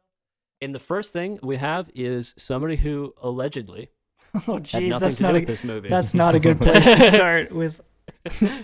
allegedly Jeffrey L. Kimball Jeffrey L. Kimball. shows up. our, our friend Jeffrey L. Kimball, who shows All right, up yeah. in, in none of these stories. L- legend of this the, Legend. the, of the what? Cinematographer Jeffrey L. Kimball also worked on Star Trek Nemesis in 2002. Really? action Yeah. I, wow. I, wonder if uh, he did I any believe- work on that film. Yeah, Oh, I the- wonder if the- he just the- pretended like the he Tom apparently Hardy did with Top film. Gun.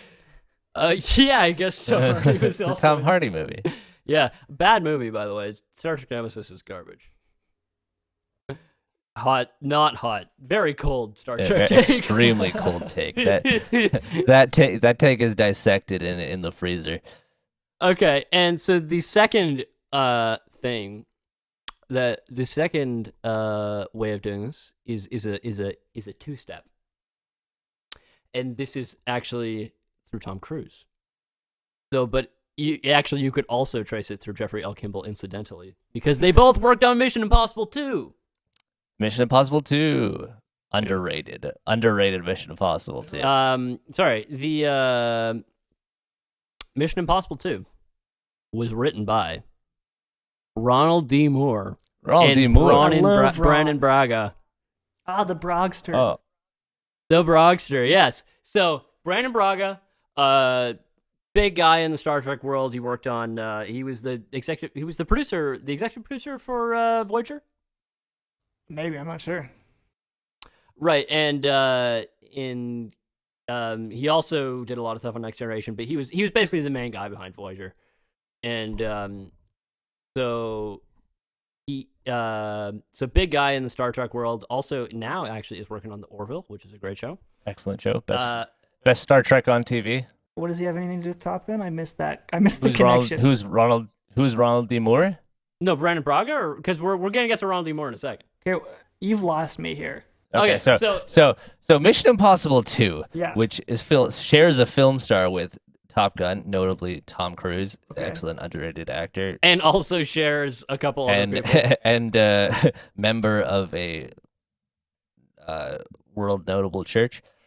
Uh, he, he was he was he made Mission They're Impossible gonna shut Two. us down. You can't mention them. World Mission Impossible Two was written by Ronald D. Moore and Brandon Braga. Brandon Braga. Yes. Ah, who are notably writers on Star Trek. Ronald Yes. D. Moore later went on to write a Battlestar Galactica. Battlestar Galactica, Critically acclaimed. very critically acclaimed. He wrote all the all the excellent Klingon episodes in Star Trek, where you get like all this great like fleshing out of Worf and like all Did a these lot of fit- work on Deep Space Nine. really? a lot of work on Deep Space Nine, the best Star Trek. I mean, Voyager's the best This Star is- Trek, but we'll talk about that another Well, I time. mean, Brandon Wow, Braga. that's an Brandon incredibly Braga bad was- take, and I'll fight you right now. Okay, okay, let's let's calm down on the Star Trek takes. Uh, they're too high. It's it's getting steamy in here. yeah, so the mirror's fogging up here, So- guys. Yeah. Brandon uh so yeah, Brandon Braga also worked on Mission Impossible 2, Mission Impossible 2, starring Tom Cruise. And also allegedly had some work by Jeffrey L. Kimball. Also, allegedly, Jeffrey L. Kimball, if he did exist, if he even exists. like yeah. uh, it's, sorry, sorry, Jeffrey. Uh, but uh, Do these I get don't think more you exist. convoluted as we go? Is this going So to get Yes, more because the confusing? third way. So yeah, so we've got a third. Is this uh two degrees or three degrees? Uh, this is actually another one degree, Oh, one degree. but this is not an actor. Who is it? This is a boat. Is it? Is it? Could it be? Could it? Could it? Is it? Could it be the U.S. the USS Enterprise? Yes. So this it's it, this this movie was shot on and contains the aircraft carrier CVN 65 USS Enterprise. And you can you can notice that it says on- on top of their hats at the beginning of the movie CVN 65 is the aircraft carrier USS Enterprise. There's actually been a couple different aircraft carriers called the USS Enterprise. I believe there's a tear And- at the beginning of the film saying that they're on the Enterprise. Uh, yeah, yeah, yeah. Um, it, I, I don't know if it says Enterprise, but it is the Enterprise, USS, the USS Enterprise, and so you might think, oh, it's the USS Enterprise. The ship in Star Trek is called the USS Enterprise. That's how he's connecting it. But you'd be wrong. Star Trek Four, Voyage Home, that Star Trek Four? Is that Star that's Star Trek Four, isn't it? Yeah. Star Trek Four, Voyage Home. Nuclear vessels. What's the ship? CVN sixty five, USS Enterprise. That is where That's the same ship. it's the same Oh. fucking oh, ship. man.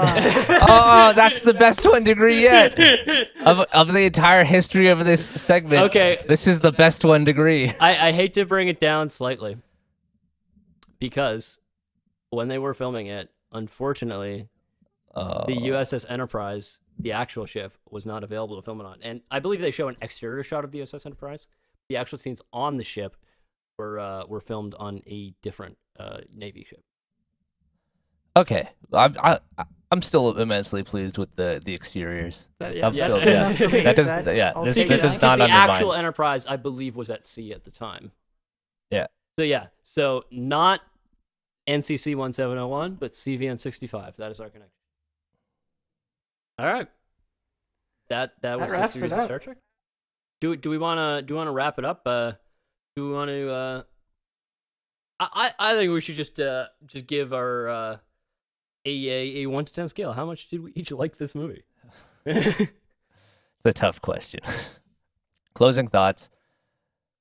This movie, uh, I, th- I think we've a lot of a lot of this podcast we've sort of danced around the fact that this movie's a hot mess. like it sort of it sort of barrels from scene to scene. You might say what what it hurts and jerks, or what do we say at the beginning? Uh, it it janks and yanks. Yanks, yanks, and It, it Janks janks and and yanks cranks. from like scene to, from scene to scene. One might say Yeah. this this this It jinked all over the it place. jinked all over this place. back This and place, this fl- this film was cut. You know, much like I think, pro- perhaps intentionally so, like a like a wild ride as it Yeah. barrels from scene to scene, and we just sort of like get spat out the end of a tense, like a air duel with Russians slash not Russians. Yeah. Uh, yeah, MiG yeah. 29's non existent aircraft. I think I think it's a great film to just sort of drop in on random scenes, but if you sort of like try to stay on board with it the whole time, it sort of like starts to come apart at the seams and it's you know, its commercial Absolutely. origins and its um perhaps propagandist uh, errors might And, become like, a, intense a bit more sexism. apparent. Yeah, yeah. Yeah, but uh so you know, this movie I can't give it more than like a like a six six point five guys. I'm six sorry. point five. Yeah. Yeah. So I would say that, uh, you know, I actually really like the way this movie's shot. I think it's great. But uh, It's a great looking movie. It's a great Yeah. looking movie. Tony Scott does a great, and and allegedly Jeffrey L. Kimball does does a good job too. Uh, that with is the- your real if, if- name. if he's even a real person.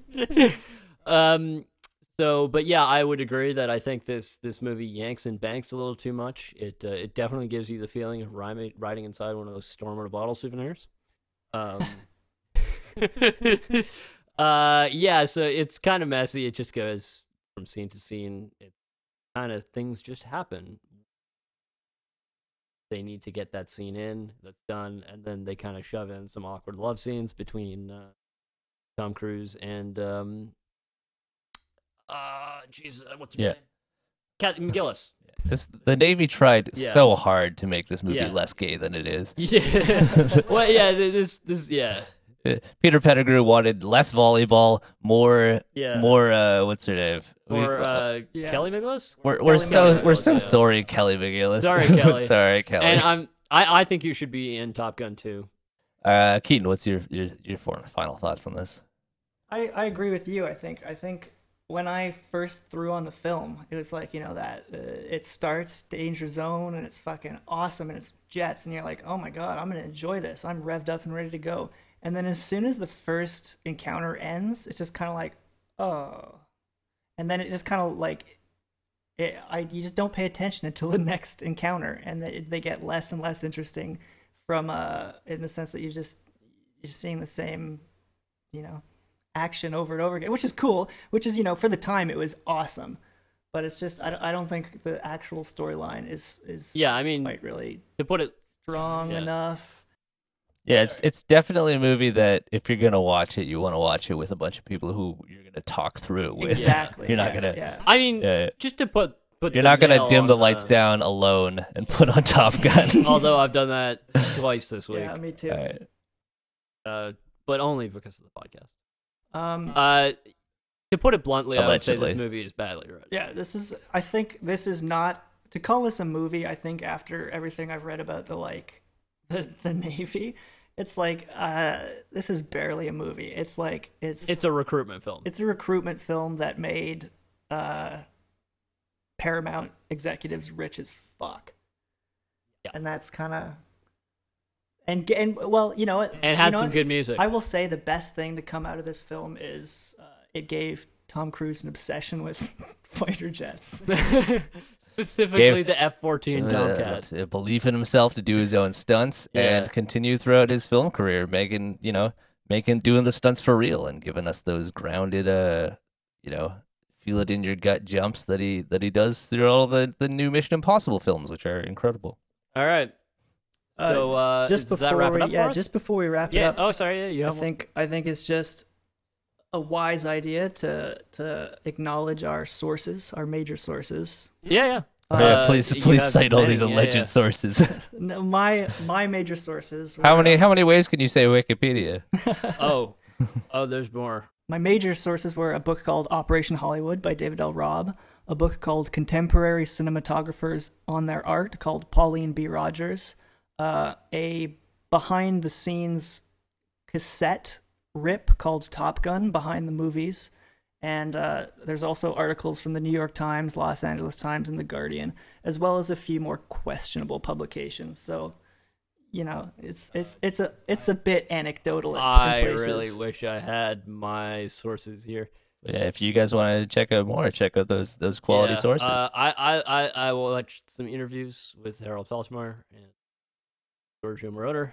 I read some interviews with Tom Whitlock from some magazines from the 80s. I can't remember what they were, uh, etc. Yeah, and I watched Top Gun. two days ago. So uh, that is it for uh, the Crane Kick Commenters podcast this week. Uh, me and Keaton will return soon with Apollo 13. And I guess, uh, should I play us out now? Play us out.